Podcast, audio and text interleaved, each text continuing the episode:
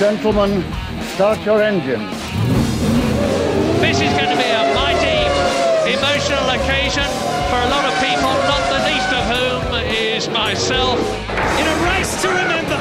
But this is absolutely gobsmacking. Yeah, he hasn't even hit the brake yet. It's gone crazy at the top of the hill. What an off the scale car race. G'day, I'm Dan Holihan. Welcome to my motorsports podcast, On the Couch with Hooly. Today, I'm joined by Barton Mawer, my driver coach and two time World Time Attack champion. This episode is brought to you by hashtag My Balcony and Terrace. The links are in the show notes. All right, Bart, welcome to the podcast. You're finally on the couch with Hooly. It's not a van trip, Bart. It's actually just us in a massive studio this time. I haven't seen you since last year. So, um, what have you been up to since I last saw you? Well, yes, it is a bit like our chats in the van, isn't it? And not, Yep. not quite as cozy. Since last year, I have been busy. Yep. Uh, mainly in the workshop. I also had a little bit uh, shoulder surgery done. Yeah. Um, it was planned, don't panic. Um, old mountain bike injury, so I deliberately chose the off season to get that done. Yep. And it's been a slow recovery, but coming on strong now, so ready for the new season. Yeah. Has much been going on in the workshop since I've last been there? Yeah, it has actually. We got some really interesting cars at Mawer Engineering. So we got obviously uh, New South Wales Fastest Spectrum, which you Yeah. know very well.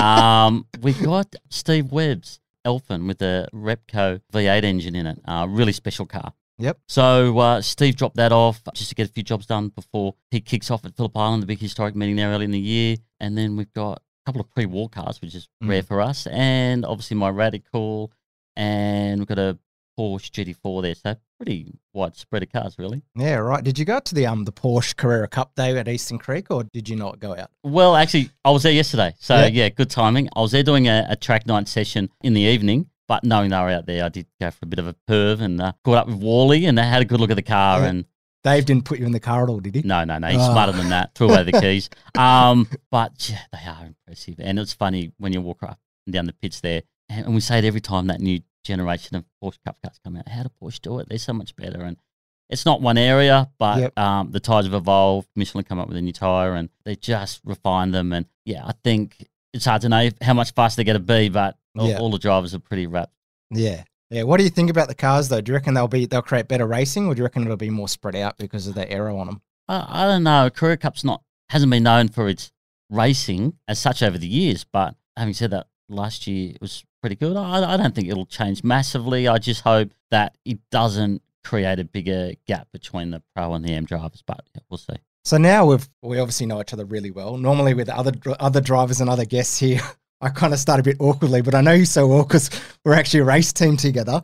But I want to know about the real Barton Mawer and the kid that grew up on the farm racing a go kart. Yeah, so I, I guess to just rewind a little bit, so you touched on my father, Dave Mawer, very strong constructor. Yep. And engineering business. So that's where my interest started. Mawer engineering, Orangeville, up Yep. on the hill, big shed and the family house. And basically, as a kid, I was just around engineering and cars. So Yep. I got a, a splattered big toe on my right foot from dropping a big spanner off the hacksaw onto my foot Jesus. obviously not wearing shoes at the time, so that was the first lesson. Wear wear good shoes in a workshop, and then through you know my mum, uh, Diane, and, and David, always just around race cars. I remember running home from school off the bus to get into the shed and see what Dad and the guys were working on, and sitting in cars and just all of that. So it, it it's been my life the whole time.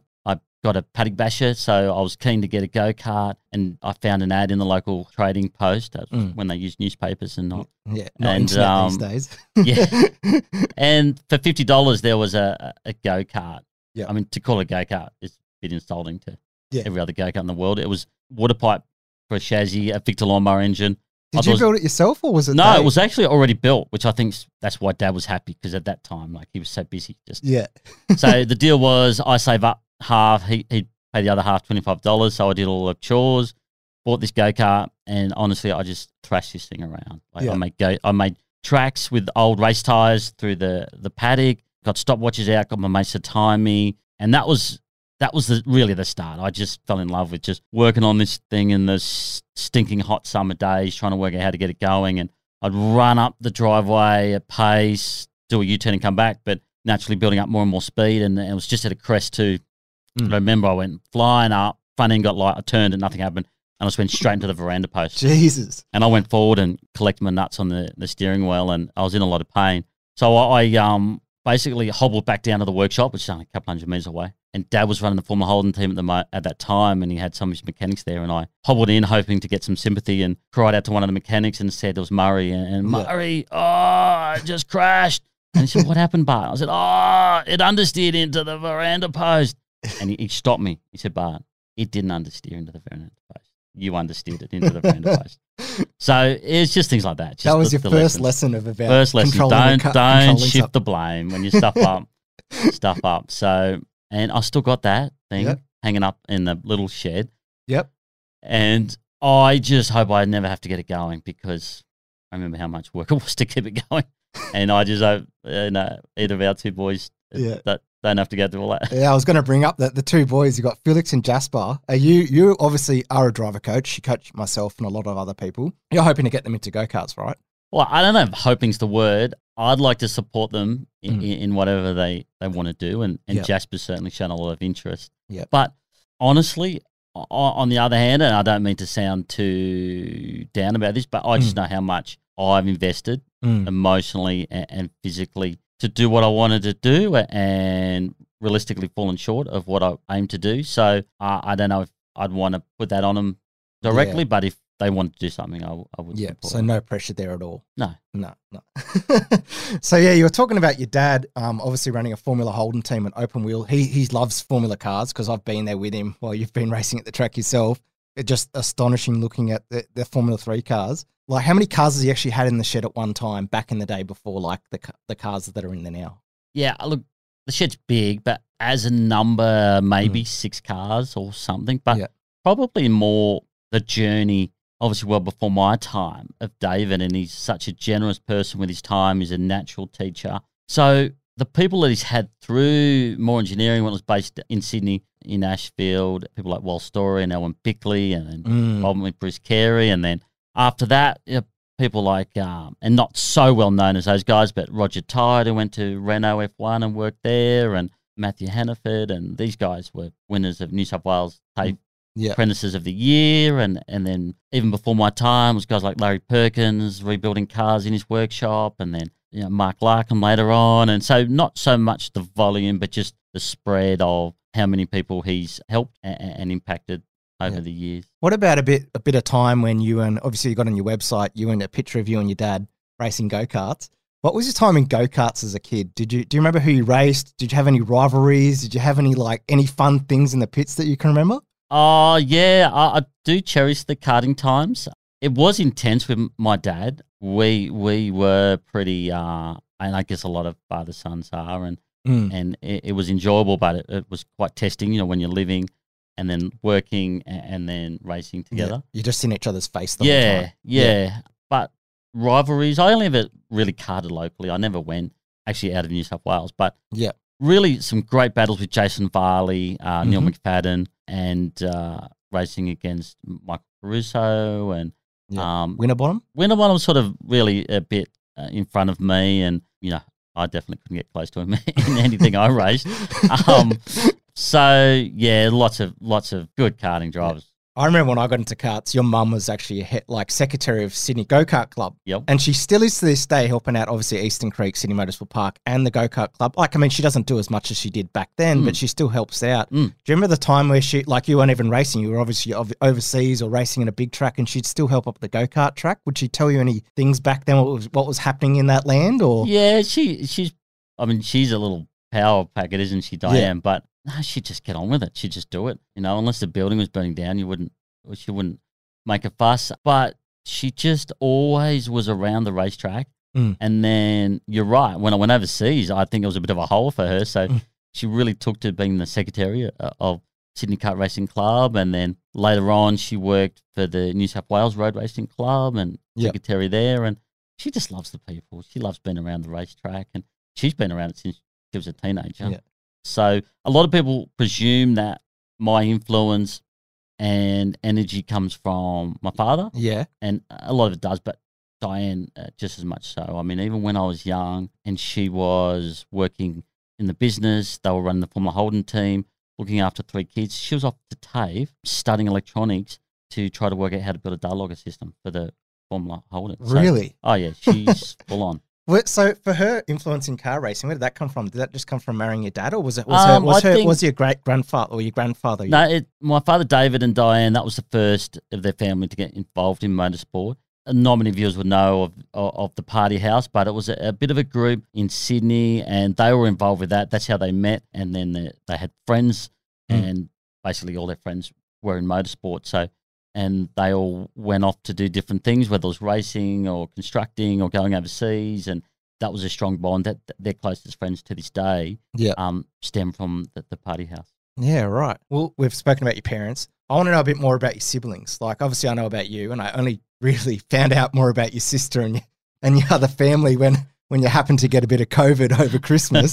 so, can you explain, like, you got yourself and your family, but who's your sister and how, why is she living overseas? probably to get as far away from ra- racing as you can. Though. so I've got two sisters. I've got an elder sister, Kimberly, who's living in London, and she's been there for nearly 20 years, and a younger sister, Ashley. And to be honest, and it's not till you're older you appreciate it, but it was just so all consuming when we were young with me racing karting and then Formula Ford. And, and they really, Mm. you know, suffered to the point of not having the time for mum and dad, and we'd be away traveling all the time. And they'd come away sometimes, but neither of them are into motorsport. And I think Kimberly, my older sister, she saw me get run over once at Lithgow in the go kart. So ever since then, she's been pretty, pretty nervous. Um, but when I was in the UK and racing, she Yeah. did come to the races and a really good base for me. So I would go to London on the weekends and stay Mm. with her. And that was a big help when you're overseas to have, and I'm pretty close with both of them, but Yeah. Kimberly. And so that was really good. And I, I think she valued that as much as I did. Yeah, right. Well, obviously, you, you were saying about racing in the UK. I just want to go back to when you started your technically your car career. Where you you you won eleven. It Was eleven straight, or you just won eleven races in the historic ranks in Formula Ford before you moved on to the national series? What was your time in historic Formula Ford racing your dad's car? Yeah, that was interesting because we were karting and trying to work out how we could get into car racing. We had the written off first Mawer chassis that Woke Brooklyn right off at, at Winton, Yeah. and all the remains and, and, and left over, and, and they were just dead bones at that point. But then they brought in the first uh, wave of historic Formula Ford, so then it became eligible and suddenly had a value. So Dad said, "Right, let's rebuild it." So we had all the bits there, all the radiators and all the things, and I just used to spend time after school Mm. working on the car and getting it ready. And to the point where it's a bit more common practice now, but I applied to the school, my high school, Broughton, Yep. and asked for instead of school sport, Mm. and I was quite sporty anyway, but instead of going out and doing other sports to focus my time and energy on, On building a motorsport. car. So whether Yeah. at that time I was racing karts, whether we go and test or run in engines, or mostly in the workshop preparing for the weekends. So Yep. so then I spent the year last year karting, building up the Formula Ford, and then entered the historic scene, and which is pretty unusual pathway for an up and coming driver. I mean, most of the historics are older drivers Yeah. enjoying the uh, Although I kind of replicated that, I kind of did the same thing. exactly. But at the time, it certainly wasn't that Yeah. common, and a lot of people sort of were a bit bemused by what we were doing. But it was the only way I could get into a car. Um, and then of course we cleaned up in the historics, and that car has Mm. an incredible history. It won two national titles in the past uh, with Paul Bernasconi and Russell Norton. So it Yeah. was always a- an amazing car. I mean, it, Dad just hit the sweet spot with that car, and then that culminated in the last race of the year at Sandown. Alex Davison came out and had a, a run in the Elfin. I think it was a 600 of John Yep. Benson's, and we cleaned up down there, won that race. And then we were able to sell that car and, and then buy a, a more modern 92 Van Diemen, enter the state series, and then that was the, the start of. Yep. And that was much like your Formula 3 career. You actually had a lot of secondhand equipment, but you're actually doing 10 times better than most of the other drivers. Not to talk yourself up, but you're actually doing quite well in secondhand equipment and actually getting top five and podiums and even a few race wins. You Yeah, Did, you did actually win at um Albert Park, didn't you? Oh, no, sorry, Adelaide. Was it Yeah. Adelaide or Albert Park? Yeah, I, did. And I, I guess that was just using our, our resources. So Yeah. while we didn't have a flush budget, obviously with dad's expertise and having our own workshop, we could, you know, prepare the cars and run the cars. So fortunately at that level, as in the junior categories, the older machinery isn't a massive hindrance. And I don't think at that point it was holding me back. And it was all part of the learning. And while it was incredibly frustrating that dad made me do so much work, you know, the lion's share of the work to get the cars ready, it did impact my ability to focus on the driving. But then it's given me a, a much deeper understanding and and other tools to use, you know, later in my career. Yeah. And so, yeah, you obviously had done that part of your Formula Ford career. You only did, for memory, I think, I think was it was it half a national campaign, and then you did you tested a sports and then you attempted to go the the tin top route for a bit.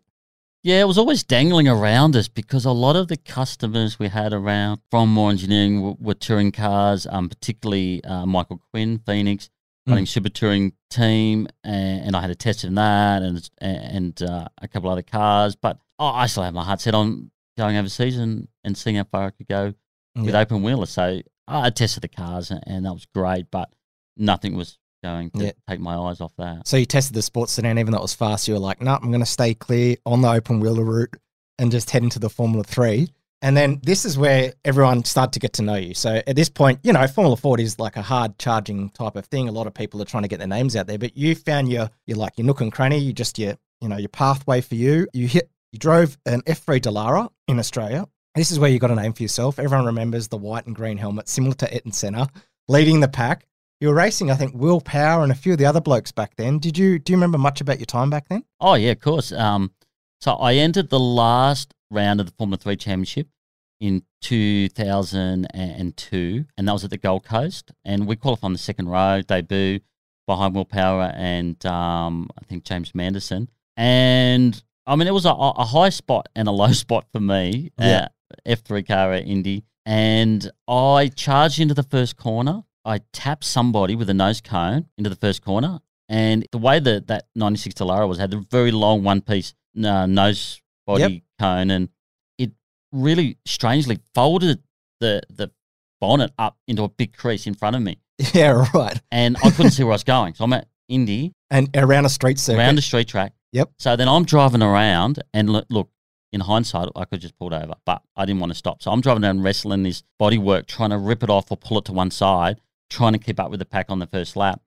And unbeknown to me, a driver gone around the outside of me, and I couldn't see them, and I clipped, and I went straight in the wall. So, Jesus. so that was Formula Three. So then we spent the the Yeah. off season rebuilding it, and then that was the full campaign. Yeah. In 2003, which How, how'd was- that campaign go? that was a good year. Like you said, that was Yeah. when I really Formula Three cars seemed to suit me a bit more. That downforce and the high grip and the Mhm. commitment. And we just had a, a, season long tussle, mainly with Michael Caruso. But there were some really good drivers running Formula Three then. Uh, Mm. was Neil McFadden in that class as well? Neil was McFadden in that class? No, Right. he he did race later, but Yeah. that was the year he won the national Formula Four championship. Yeah. and um, yeah, we just had a seesaw battle with Caruso, swapping the lead in and out of the stewards' room all year, and he pipped us at the end, and we got runner up. Yeah, that's that's pretty cool. Yeah, so now you've obviously raced in Australia, you've done your thing. Here's your chance, and you've actually been selected a part of the before the Cam Rising Star. It was kind of like a thing with you, Tony Riccardello. Um, who who who else have I got? Oh, the scholarship, yeah, Will the Power was scholarship, the scholarship, Will Power, the Yeah, scholarship. I remember you actually. Not many people know this, but how I got into cars was actually not via my my stepdad. My stepdad took me out to the track Yeah. to see if I liked racing or not.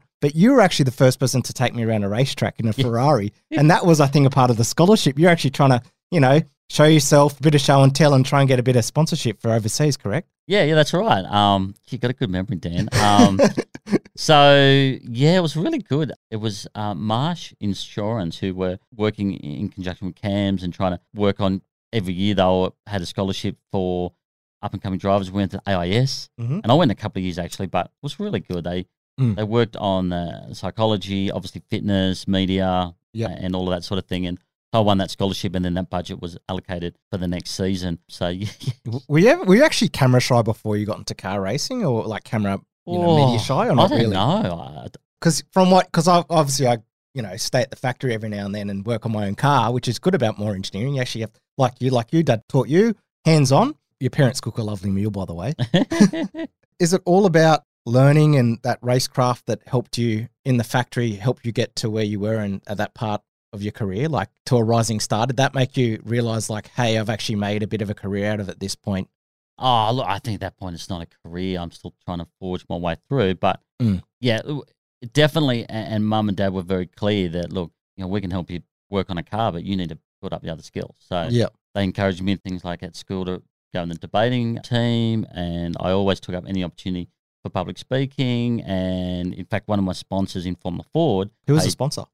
Do you Uh, remember? Oh, it was, was one of Oh. the one of the personal uh, investors. Oh, okay. Um, yep. yep. he- paid for me to go and get some public speaking courses. Yeah, right. So there was some really good people around realizing, you know, maybe I was terrible at it, but Yeah. realizing that, yeah, that's an important side of it. And I, I really took it on early on. Yeah. Did you always have the number 27 mainly, or was it was it just shifting between numbers throughout you? It was your early- shifting. It was a bit of a default number that I'd go to if it was available, but I, I'm not, um, yeah, fussy on ca- numbers. I'm just, yeah. Because the reason I, the reason I bring this up is I remember you telling me you were going down to pick up a race engine in Victoria, and you're like, "Oh, do you remember? Do you know Mark Larkham actually got a supercar built at my dad's shop?" I was like, "Holy shit, that's actually pretty cool!" Because not many people actually know that Dave actually gave a crack at supercars. Yeah, and look, it's the first car that Mark Larkham built and ran in supercars, and it, it had a big reputation and, and really it fell short. So that was where, led by Mark, uh, it was a, a lot of open wheeler philosophy brought into the V8 supercar. There was too much too soon, and I think everyone Yeah. appreciates that now. I remember as a kid in the workshop, and the guys have just been working night and day, night and day. I mean, they were delirious by this point.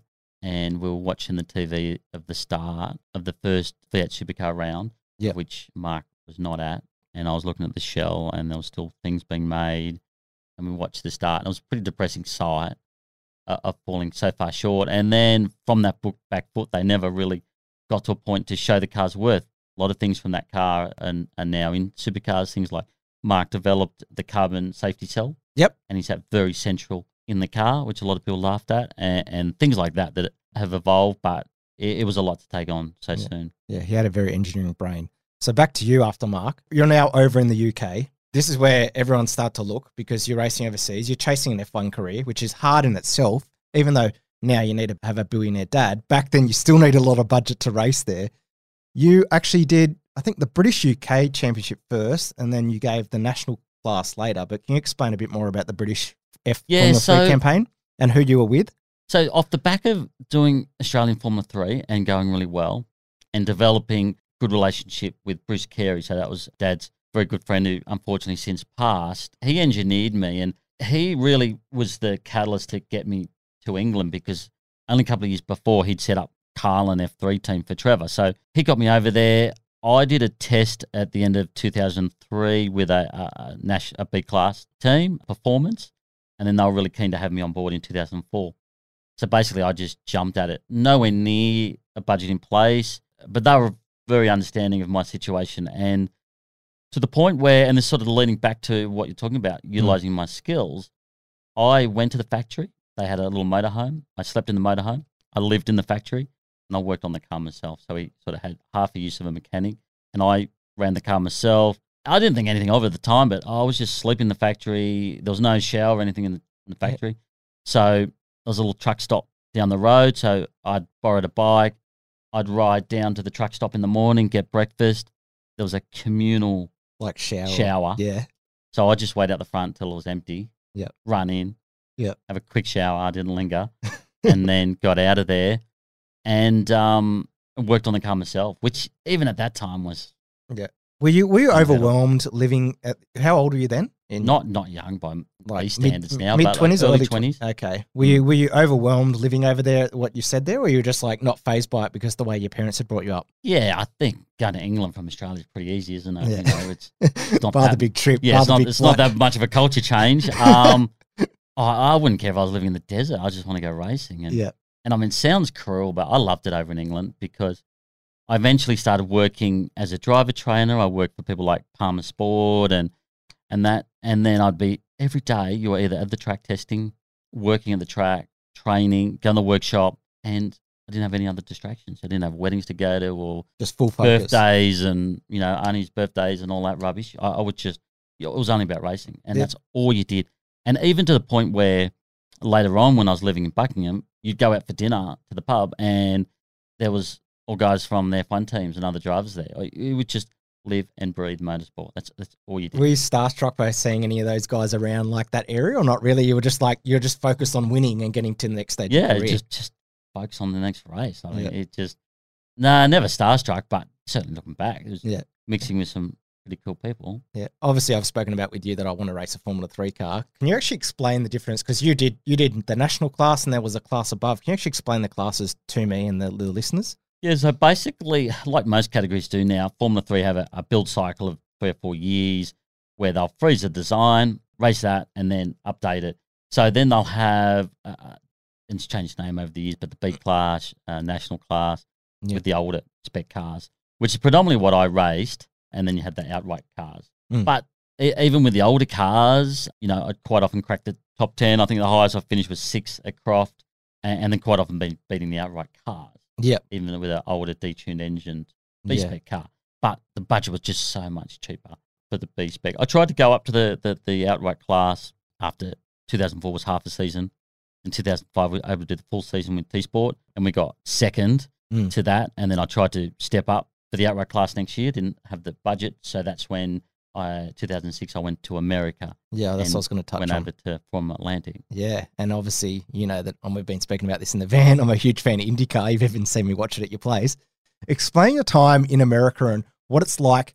Obviously, racing in Australia, like the different scenes. You've got Australia, you know, Europe and America. What's the difference between the three countries in in, in racing? Did you have a purse? Yeah, I mean Australia's got competition, but England's just got the depth. So Australia might have in the junior categories, you know, top five is strong. In Europe, it's just the top twenty. Then America's a whole different culture, and and that was probably if I had a low point in the career, or and I don't have regrets, but I probably didn't play that so well. I was just so desperate to get over there and get started. But America's culture is strange. I remember going to the drivers' briefing, and they're trying to say basically you can't defend or block into a corner except the first lap or the last lap. This is where I just come from Europe, where drivers would just Crazy, doing push whatever they the want. wall Yeah, at the end of a straight and nothing get done about it. It was just Yeah. survival of the fittest. And uh, yeah, and and and the, the culture, I, I just mistook. it, you it you were the so back similar. market team, weren't you? And it was at Formula Atlantic. That, that's pretty much F two in America, isn't it? Or F three? Yeah, I mean, it was a feeder category to Champ Car to the point where the reason why I went over was it was a, a a whole big uh, resurgence to Form Atlantic to get the best drivers over into IndyCars. So the the winner of the championship basically got a funded drive straight into IndyCars, and so that brought over drivers like Simon Pagenaud, Graham Rahal, Hinchcliffe, and, and drivers from all around the globe Mm. with a brand new Swift from Atlantic car. Yep. So I went over there with some funding with the Australian Motorsport Foundation and everything else that I sort of managed to accumulate the support over the years. And I was trying to get into Team Australia, so they'd already committed to Simon Pagenaud, Mm. not so Australian, but turns out a pretty good driver. And they're trying to get an Australian in the other seat. So I missed Yeah. that seat, and I should have just waited. yeah. But, um, Do you regret any of that at that stage of not waiting, or did you just think, "Hey, this is my life"? I'm Yeah, just gonna I- I deal with regret not waiting because that was with Team Walker, who were running Will Power in the Indy cars, and they were trying to help me a lot. And, and he basically said pretty much wait, but I didn't listen. So I went with a back market team, and, and we struggled. I did three races, What was the team called? Transwest, Okay. And by the third race, I got tenth, but then it all fizzled. The problem with that was then I'd run out of budget. I was in America. I, I didn't have a green card, so I couldn't work. yeah, you were struggling over there, weren't and you? then I, I, I was in I was in a hole. So yeah, yeah. Didn't you have a girlfriend over there? yeah, I, so I, I, I met an American girl. Yep. The team was based in Georgia, Atlanta. So that's down south, and we're a little bit out. And she was living in a proper hood. Yeah. A- And, so it was a pretty rough area. And, and I was I was sort of stuck. I didn't have enough money to get out. Couldn't work. I couldn't race. And and I Did was. you call back home?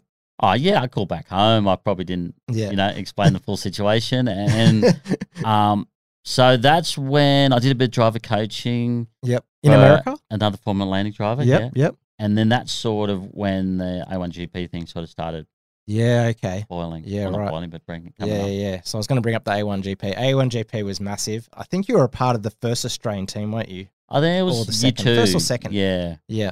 Yeah. How did you find Alan Docking and that the whole Alan Jones scenario? Because it was very promoted over here at the time. It was a great concept, wasn't it? Yeah. I I found the team pretty easy to work with. Yep. As in, I, I knew Alan Docking a lot. I got really close to racing with them in Formula 3 and being an Aussie and after Will Power, he was really keen to sort of keep the Australian Motorsport Foundation channel going there. And then I chose to go with T Sport. But Yeah. so the connection was already there, knew the people.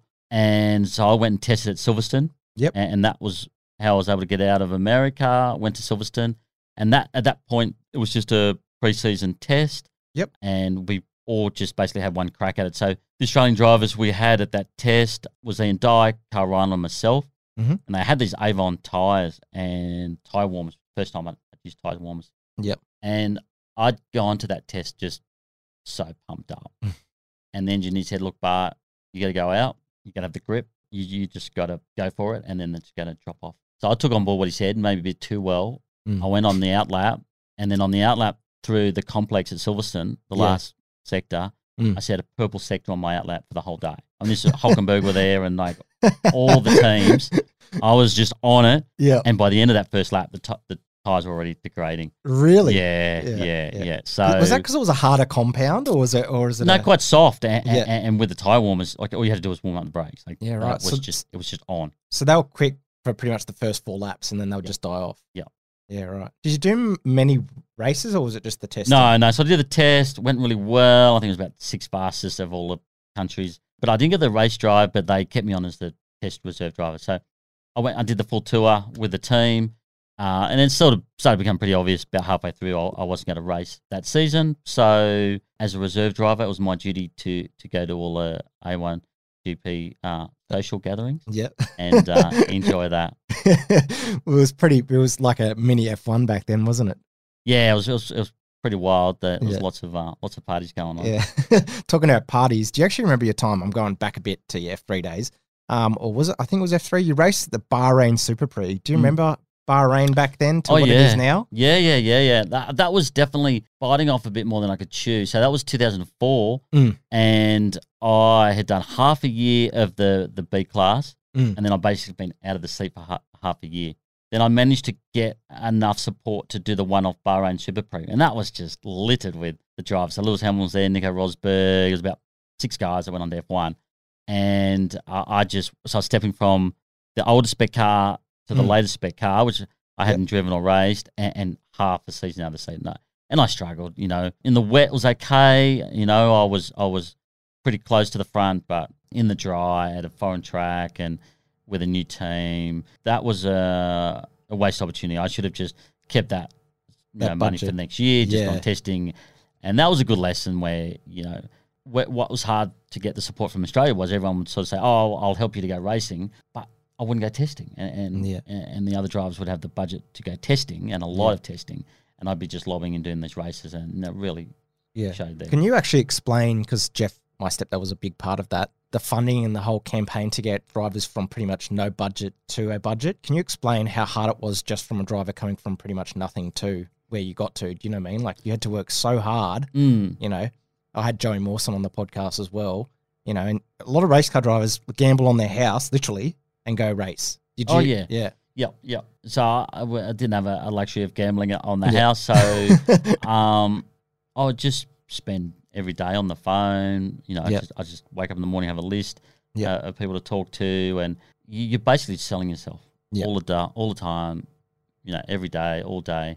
And uh, I remember just in London, just just meeting up people all the time, and just seeing people, and it's just it's quite funny sometimes where the help comes from. You know, you, you think you hmm. got a couple of strong leads, you're talking to those people, and then just just from the side, from you know left field, someone will come through and offer their help. So what I learned was you keep pressing on, but you hmm. got to keep your eyes open because you know, like life, you know, You just got to keep going. good, good things you- come from you any pretty much- you pretty much told me that when, when it was the last race of the season and a car blew up in front of me, and you're like, "Keep going, dude. You you keep going." You don't stop. I mean, like like Yeah. I said at Indy, you know, I couldn't see where I was going, and I didn't stop. And of course, in hindsight, you go, "Well, that's mad." Yeah, But if you don't have that drive and that blind faith and desire to do it at, at all costs, then yeah. you know you're in the wrong Yeah. sport. I've talked a lot about people on the podcast about the risks of motorsport. Have you had any, any big accidents that you remember or don't Yeah, remember? uh, I get asked this one a lot, but the worst one was Monza. So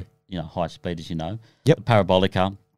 As I got onto the brakes of the parabolica, I had a tire blowout and it sunk the right rear, and then the front unloaded. So I, I, I couldn't stop the car, so I went straight off. Yep. At, at parabolica, like, really fast. And so quick that the gravel trap didn't slow me up. I just skipped across the gravel and then and just, just hit the yeah. straight in the wall. And that was the only time I remember going to the wall thinking, I'll just close my eyes. If they don't open, Did you just do open. hands off the wheel at that point? You were like, Ah, I'm oh, not you did. You can't remember. it was too tapping too fast, Yeah. having too fast. Um, Yeah, so we're talking about international racing. You actually, before you came back to Australia, you actually gave the Toyota Racing Series a go, didn't you? Yeah, that's right. So, sort of back of off the back of the A1 thing, Trevor Schumacher, who's still very involved with the TRS, and that's a great series. Um, asked me to step in and do a couple of races there, and I really enjoyed that. Um, Van Gisbergen was racing at the time, I think, and a couple of other really good drivers. And the New Zealanders haven't lost the purity of open wheelers, you know, and and Yeah. and- Kenny Smith still does Kenny it over Smith there. Mm. still does it. They just for such a small country, they just produce so many Talented drivers. I totally talented agree. drivers. And, and when you go there, you realize why. You know, they don't have all this rubbish of stadium trucks and all these Yeah. silly Yeah. categories we got now. It, they've just got hardcore categories, and they just get Yeah. on with it. They stick to a format, don't they, in hmm. New Zealand? It's just, you know, it's, it's- I think it's six classes, I think, for the weekend, and away you go. I think you'd have Formula Ford, F3 or open wheelers, and then you'd have, you know, the v- Super tours and the GTs and stuff like that. I hope you're enjoying my chat with Bart. Thanks again to hashtag My Balcony and Terrace for sponsoring this episode. Back to the show. So you've just finished overseas and you come back to Australia. Do, do you remember that point in your life, what was happening back then? You, I do because I felt like I'd come back to Australia with the tail between my legs. I'd gone as far as I could overseas. Opportunities and funding had dried up, but I, I had a really good offer to come back to Australia through a, an old Formula Three engineer of mine, Joe Sasso, and he'd been working in Formula Three uh, with BRM and a new sponsor, Opes Prime, and they were looking at gearing up and going big, but they needed to finish that year off. James Winslow was hunting for the title, Yep. and they basically needed a wingman. So I got drafted into a Formula Three car on the premises of stepping up to a sedan the Yep. next year. Um, managed to win the Tasmanian John Bow Super Prix yeah, I remember that. in Yep, that yep, yep. process, which was cool. And then we had the options on the table for 2008 of either Development Series or Carrera Cup. Yeah, right. And you had the you had the, the chance to actually yeah you got offered a, obviously a supercard thing, but you decided you know what I want to go Carrera Cup because it was pretty cool back then, and obviously Jeff, my stepdad, had helped start that category. And I remember those I, op- oh, call it Optimus Prime, Optimus Prime, Opes. Um, you know, the, Yeah. the- yeah. I remember those cars, and I remember you racing in it. And there's footage of it on the internet. There's a lot of data, like obviously about all the race car drivers on the internet. But there's a footage of you at Adelaide, and you've you've literally got four wheels off the ground. You Yeah. you, you use that car to its max potential. Oh yeah, yeah. So it was interesting because it wasn't a choice of mine. I think if I I was pushing hard to go in the development series and go in the V8 supercars, that would have Yeah. been the obvious choice. But they'd already sponsoring a driver in the V8, so they said, "Look, we want you to go to Carrera Cup." So that's fine. I'm not. I'm not going to argue. Like you Yeah. said, very cool category. Always has been. So we committed to Carrera Cup. I'd formed basically a group of people to go in, uh, myself included, to buy the car. Yep. And then Opes Prime was the major sponsor. Well, come round two, this 2008, remember, start of the GFC. Yep. Opes Prime, the Yeah, Optimus directors, Prime. uh, they're in jail. They're locked up. yeah, wow. Yeah, so they, they were doing dodgy dealings with the ANZ Bank. Yep. And so they're, they're all in the That- slammer. that's kind of when the whole it, like not just um, Porsches and stuff. That's when all the categories everything. start to lose a lot of lot of grid numbers. that took me, honestly, that took me 10 years to get over that. So I invested everything I had into buying the car. Mhm. So then the sponsor goes broke, well, out of action. Yeah. So we committed then to keep going through the whole year. And at that point, by third round, I'd finished on the podium. I was rookie of the year, leading the rookie of the year ahead of James Moffat. Everything was good, but then we just had no money. Yeah. Couldn't get tests and the cars deteriorated, and I just went backwards. So you pretty much just hopped in the car and raced it. You never did any testing of the Porsche. I did a couple of test days beforehand. Yeah. But yeah, it was it was a transition, obviously coming from the open wheelers to the sedans, but it was going pretty well. But then by the end of 2008, Mm. the GFC had hit. Porsche Carrera Cup was no longer in 2009. Yep. The car had lost all its value. I had these new people in who'd bought the car, so then the car lost its value. Um, you know, we we sort of had a plan to keep racing Carrera Cup for a couple of years, and so it was it was all in tatters. Yeah. Right. I want to actually know how you met because I, I love Paige. I've actually stolen a few few of her meals off her plate. How did you actually meet? How did you actually meet your wife? Or your, through the New South Wales Road Racing Club. There was obviously a bit of a uh, interaction there, Mm. and we'd actually known each other good over ten years ago, and then we'd never sort of really connected um, until I, I'd come back, and she was in Europe too. Yeah, uh, oh, come right. back uh, as well, and then um, Yeah. met up and, And that's her that's, family. no no Doreen. Doreen didn't match it up at all. Uh, she's taking credit for it now, but I don't know. we should. We were speaking about this like, a while ago. I should actually probably get Doreen on here because She should be good. You'd have to extend the length of your podcast, but yeah. So we've spoken a bit about your obviously your wife and and your Carrera Cup time. At this stage, did you go into GT racing and driver coaching? Was that was that Yeah, a point in your so- career where you like you had to make a bit of a change and make you know a bit of a budget to live? you yeah, know, put yeah, you're right. That was where the driver coaching really ramped up. I mean, in Europe, I'd, I'd worked sort of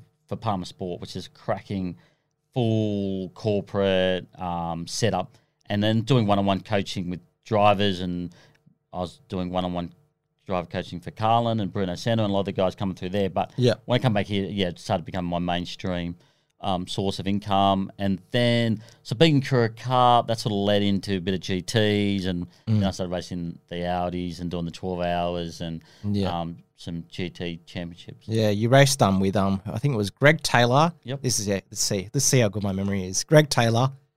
I think Adrian Padiacci. Yeah. That was another one that you raced in the Bathurst 12 hour. How'd That's that go, right. by the way? Oh, that was good until we had an issue there. That, that was in an old cup car, Um, It was wasn't it? an old cup yeah. car. We qualified.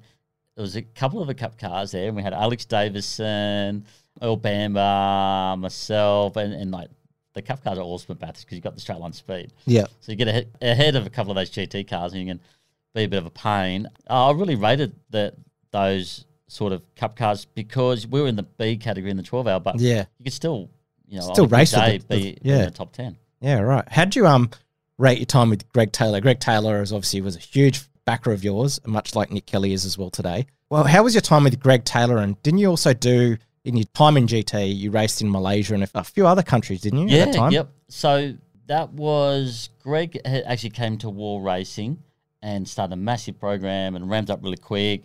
Yeah. Um, and David said, right, let's get Bart in and basically paired us up. So that went well. We won the 2015 GT Trophy Division. So Mm-hmm. the, the older cars, and then Greg stepped up to the newer car, and then we did the Bathurst 12 hour the next year, Mm. um, 2016, and we won the Pro Am division up there. Six outright, first Audi team home. It just went really well. So that was Greg, myself, and Nathan Antunes. So that was a pretty good combo, to be honest. And yeah, that was really That good. was, that was that was a really fun time. Now, I, I've, I obviously remember it because when I go to the shop, I see photos, you know, big posters on the wall. So that's that's easy for me to remember. Um, another thing that I got to bring up is, although it didn't really get going, I guess we're maybe spinning out of time here, but you had your time with Milldun Motorsport in the inaugural S5000 TCR Championship before it is what it is today. How was it juggling between the S5000 and the TCR Subaru, which was a bit of a, a dog car, to be honest? No one runs it now. Yeah, so that was born about, and, and it's a good sort of sort of tie in with the driver coaching I was doing. So, Mm. Milldun, um, Liam is based uh, in Melbourne, and he was uh, using me to do all these observed license tests, which I do for drivers wanting to come and, and get their race license for what was CAMS and now Motorsport Australia. So, Yep. I was doing that for him. He had a client who wanted to sort of ramp things up a bit. Liam had wanted to get involved in sort of the next level of motorsport, so he'd been running team in basically rallying and Victorian state level. And then it just sort of was fit with the new S5000s rolling in. So we grabbed a car, went to Phillip Island, had the worst debut ever, shunted. um, and then we raced it at Sandown for the first race. So that Yep. was cool, wasn't it? mate? Yeah, yeah. It was Barrichello out. Oh, that was awesome. I I, Yeah. I loved that. I loved Yeah. that event. That Yeah. was that just planted S five thousand back onto It the did. map. It did, and you've got to give it to you know GRM for Yeah. you know the way they did all that. Chris Lambden, it was. I remember going to Chris Lambden and seeing the well, what was the prototype car back in 2015 with Greg Taylor. We were Yeah. racing in Sandown. Rang Chris, we went and had a look at it, and you could see his vision then, and for him to be Mm. so persistent. They actually had two cars of the S five thousand, the Yeah. Fiat supercar version and the other one. Remember? Then they created the GRM version. Yeah, that's right. So fortunately, they they stuck with the right one, and then they developed it, and it's a brutal car, and, Mm. and their ethos was basically to replicate what was Formula Five Thousand. Yep. with a sort of modern day touch. And now I want to get onto your your time in with PR Tech Racing, World Time Attack, which you're most known for these days. so a lot of people know Barton Mawer, the two time World Time Attack champion, which I scratch everything that I know in the pits. Um, but what was your time with like PR Tech back in? I think it was 2018, 19 was your your time when you you know you've they've built the car and they've modernized the car. What's what what's it like racing and what you've done to opposed to World Time Attack and the way Ian Baker does things? On the outside, it looks very different, doesn't it? I Mm. mean, Ian does such a great job. He's sort of that old school rock promoter Yeah. kind of style about him. Parties hard, plays hard, and then works hard. And, and, and, and the product he's got around World Time Attack is just brilliant. But from my point of view, it's the same thing. You've got a car, you're trying to make it as fast as you can. My relationship with Power Tech, it, it stems from a long time ago, well over 10 years ago, where I just started working with them as a basically yeah, their driver coach for their customers, whether it be road cars or, or race cars, to either help with their driving or, or also developing the cars. So PR Tech are based up at Brookvale, really cutting edge stuff. Um, everything they got the dynos, they do everything uh, from fabricating um, to Got a simulator as well, don't they? simulator to Yeah. whatever you want. and if it's with a Porsche, even better. So that was a long, long time relationship. Yeah. They'd already built the car. I wasn't involved with it from the start. So David Waller had debuted the car. I and it was a that. tough first year. Yeah. They usual thing with time attack. It was Yeah. it was the last bit was rushed. I think the car literally caught on fire. So David managed to get through and get a respectable result. And then year two, they asked me to come on board, and it was still a massive development phase. Mm. And then I mean, it's no surprise that oh, I think I think Nemo um, with Luffy was the last car to come in and on his debut year Yep. and win. Usually, it's a bit of a journey. And then so it, it took a couple of years for us to get to the point where the car was quicker than Hammerhead, and then you know, like Yeah. you said, well, then we won two and the big crowds there. And you, you, you know, you bring your family along to that as well.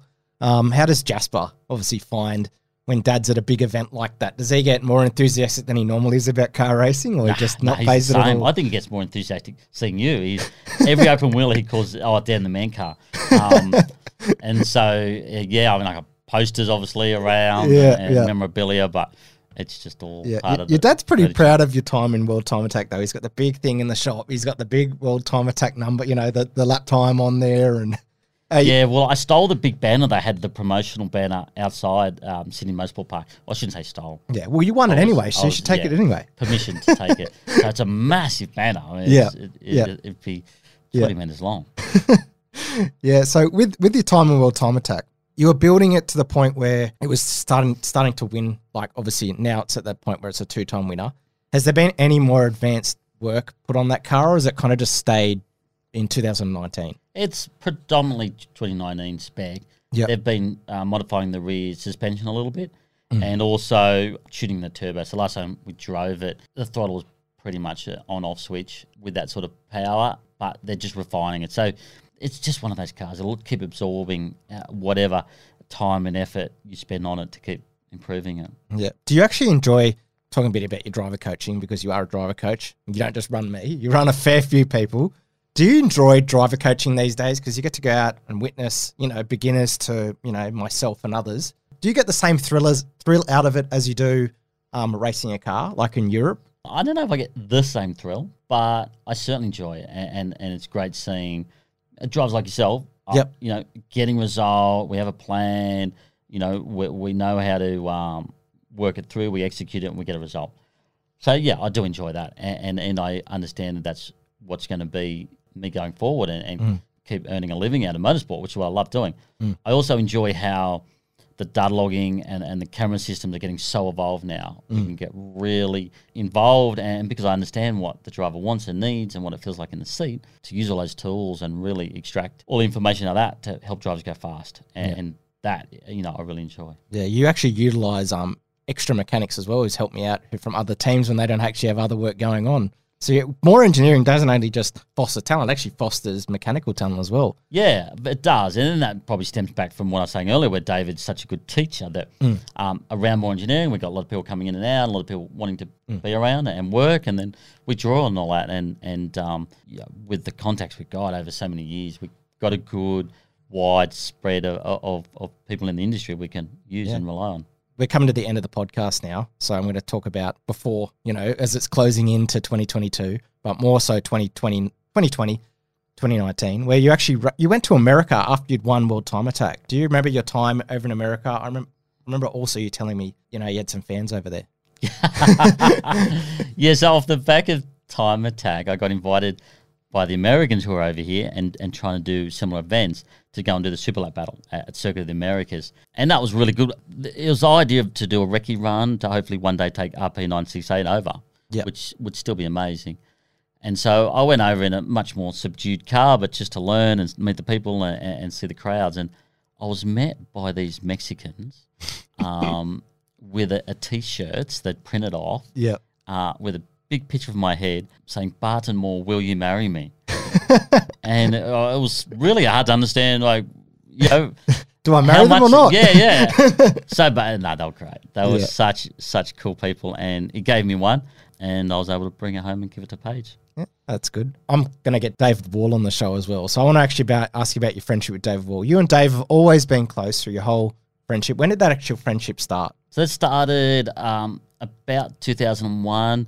So between Neil McFadden, David, and myself, really, really close knit group, um, and all living very close together and, and racing, and we'd all go out together. And then, yeah, I mean, David's just been really good with me over the years, and um, you know, even last night, hanging out with him, looking at the new Cup car. So it's good to see Wall Racing just Oh. growing like it has. massive and, now. You know, David's just put so much work into it. Mm. I want, I want to ask an interesting question. You, you've, you've obviously listened to my podcast plenty of times because I'm I'm your driver.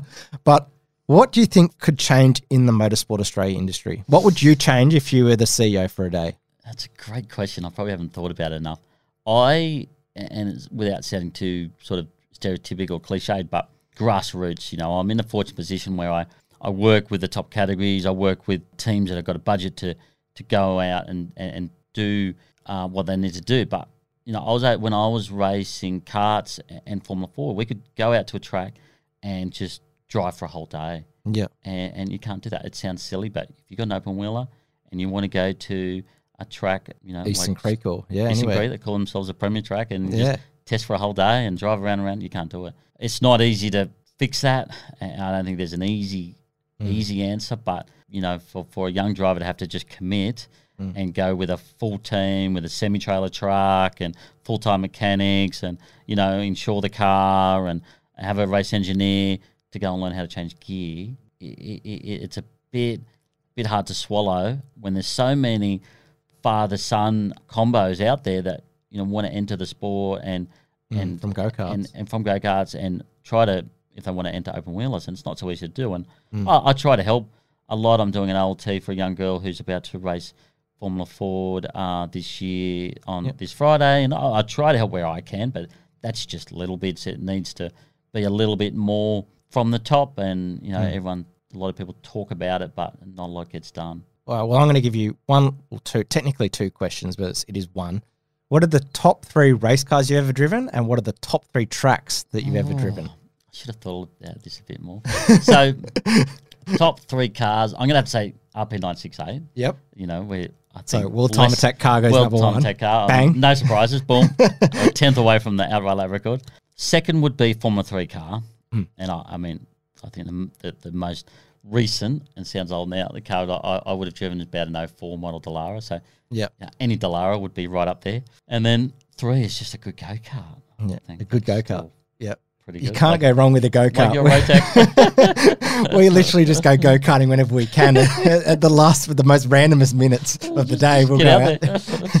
It's so much fun. But yeah, what are the top tracks that you've driven? Circuits. Um, well, I've raced on the Nordschleife, the old Nurburgring. Yep. I, I've done the 24 hour and races there, so that's just easy. Number one. Yep. Number two is Oran Park. Yeah, that was a great. Absolutely. The day we lost Oran Park, I still shed a tear Mm. every time we drive past there and, and look at the so called progress of the housing estate. And then number three, Monza. Monza, because it's just fast. It's just fast. It's just wicked don't quick. crash. I want to ask about before we close. You've actually done every now and then. You actually get your family out to the racetrack, and you've got your own radical, which you've said in, earlier in the podcast. But you actually brought them out last year to have a. It came up in the memory from Yeah. from your wife from Facebook. This is the reason right. why I'm bringing this up. Do you remember much of that day and who was out there with your family? Like, I remember the day because we were just all sweating so Yeah. much. It was that hot day at Wakefield where you tarmac sticking to your shoe. But look, it was just a family and friends day because obviously what we do is pretty cool. And so many people around sort of go, oh, if I ever get a chance to drive or if I could ever, you know. Hmm. So look, the radical I've got is it, it, it's I like to use it for driver training and people to get experience with that sort of car. So I just put a day on at Wakefield. One of John Boston's track school days, which are brilliant. We just rocked up there. I had about ah, 12 or 14 people. I just stayed in the passenger seat all day. and just let them all have a drive. I mean, what a thing to do. We had people from um, like teenagers to you know um, almost grandparents Yeah. driving the car, and um, yeah, I like to share what we do. We Yeah. we're a close family, and and those guys all have to put in their bid and, and, and sometimes cop what is like most sports so selfish behaviors and, and focus and, and the family have to work around that. So it's just nice to say well let's go and have a fun day. How do you juggle um like if you're coaching because it is full on because I'm a full on customer sometimes as Really, you know. I get, I get I get a bit excited sometimes but how do you juggle the family life and the and the coaching at the same time to just I is, just is it hard for you or do you, you just just just if you can handle no sleep it's fine. Uh, well Bart thanks for coming on the podcast man. I much appreciate it and um, I guess I'll see you probably next week let's go go Cardi. Sounds good. Thanks to Bart for coming on the podcast and to hashtag My Balcony and Terrace Group for sponsoring this episode. The links to all our social media are in the show notes.